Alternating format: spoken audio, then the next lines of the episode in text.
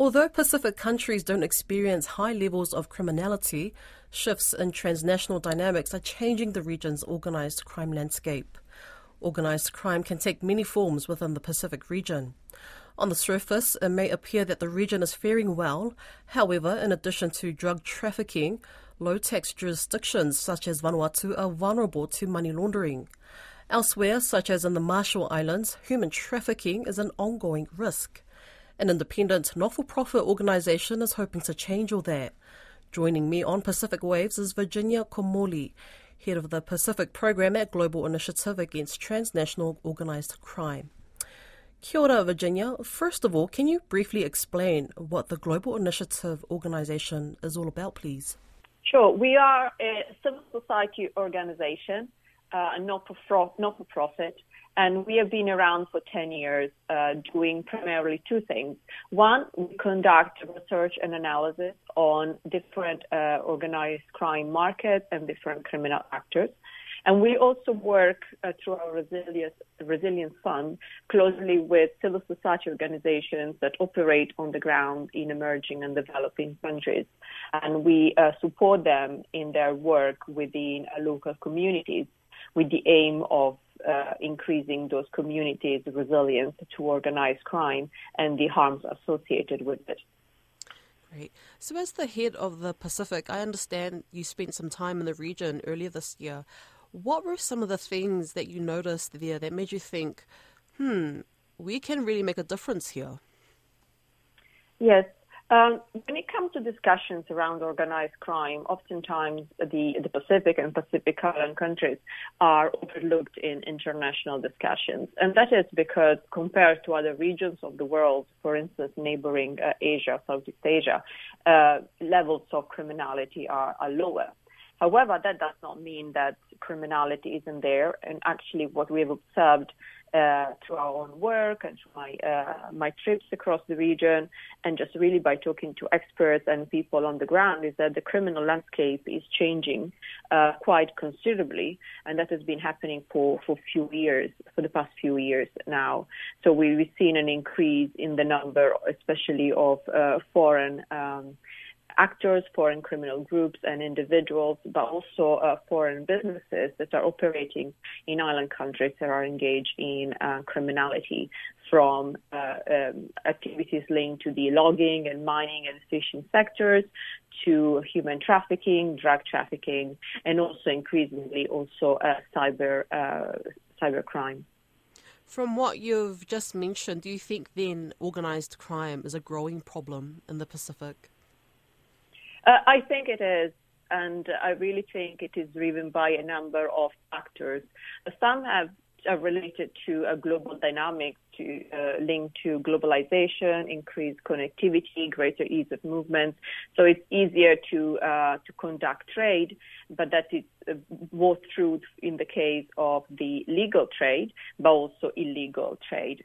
And then there is also the fact that um, places such as Australia and New Zealand have very lucrative drug markets, so the demand for drugs, especially methamphetamines, is, is high, and uh, and Pacific Island countries have increasingly been used as transit regions. And what we are seeing that is very concerning is that whereas up until relatively recently, uh, those drugs were only transiting through the region. Now we are also seeing some um, consumer markets developing in some island countries such as you know Fiji or, or Tonga, and that of course is very problematic from a point of view of um, public health and also crime trends within those uh, those island countries. Why do you think then people turn towards the Pacific to undertake their cr- criminal activities when it's the last place you think um, you know, such behavior will take place. I mean, location wise, we're quite far from big developed countries. Our islands are small. Pacific culture is very much embedded in family values. I mean, yeah, why would people target the Pacific?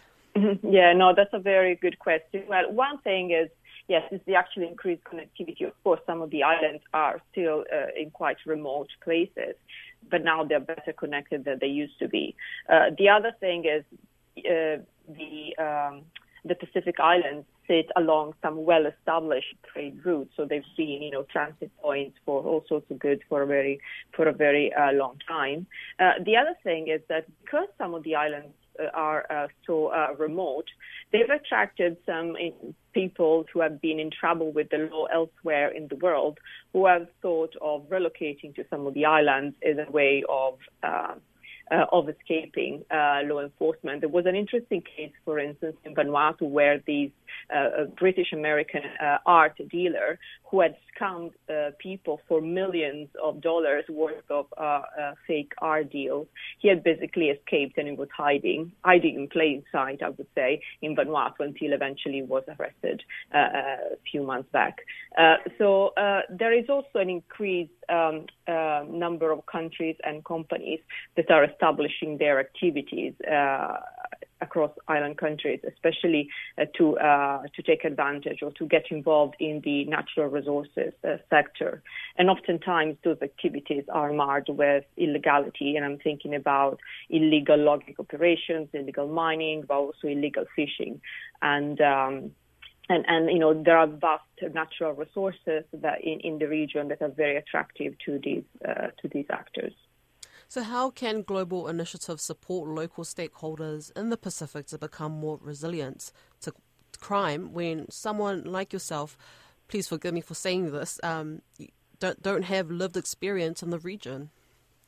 Yeah, no, that's a very good point. You know, we have uh, uh, years of experience in other parts of the world, and, and we are now uh, expanding our work in the region. And for that reason, we want to uh, work in a very collaborative way with uh, local uh, civil societies and, uh, and local organizations uh, and, and, and, governments when appropriate to contribute to their efforts. We very much work in partnership wherever wherever we go, and, and we would adopt a different approach uh, depending on uh, on the context. For instance, we would have programs in Mexico that are very different from some of the programs that we have in West Africa, and we will have you know very different approaches in the Pacific. Uh, we, in order to design those programs, we'll be very much um, guided. Uh, by uh, local voices, and for us, uh, being um, inclusive and really being guided by Pacific Pacific voices is paramount. Wonderful. And what's been the response so far from the Pacific communities towards Global Initiative? So far, it has been uh, positive. Uh, it's been a great experience for me traveling uh, to different Pacific Island countries as well as to Australia and New Zealand and uh, introducing ourselves and trying to understand really where the uh, gaps are where the uh, in terms of uh, analysis and understanding, but also also in, in terms of uh, capacity to tackle some of these uh, challenges. So I think uh, there is a role for us uh, to play, and we are very keen to find find the best way to bring our contributions in a manner that complements existing efforts rather than duplicate what other organizations are already doing. Awesome. And what will you be doing on your next trip to the Pacific? Well, one area that we are very uh, interested in is to do with uh, uh, illegality within uh, the extractive industries and you know natural resources, how they impact uh, indigenous communities, how they impact the, the economy, but also, also how the uh, corruption that is enabled through the, the, the revenues generated from from these activities is actually impacting governance. So these are some of the areas that we are very uh, interested in exploring and bring our contribution in. Thank you so much, Virginia, for your time. That's pretty much the end of our interview, but is there anything else that you'd like to share? Well, just that we are very eager to engage with as many stakeholders as, as possible across the different uh, island countries and uh, across the different sectors uh, and, and we are uh, very eager to engage, you know, beyond also the, the themes that I mentioned related to uh, environmental crime in the extractive industries. Uh, there are other issues that often intersect with for instance, logging or mining, such as uh, trafficking of, of, persons and also uh, exploitation of local communities, including sexual exploitation. And we are we really strongly um, have a, a, sort of a, a, track record of, of studying, you know, the convergence of different uh, criminal activities, and, and we, uh, we, we we hope to to be able to do so in the Pacific as well, because we want to really put the, uh, the the, the well-being of local communities at the heart of what we are doing.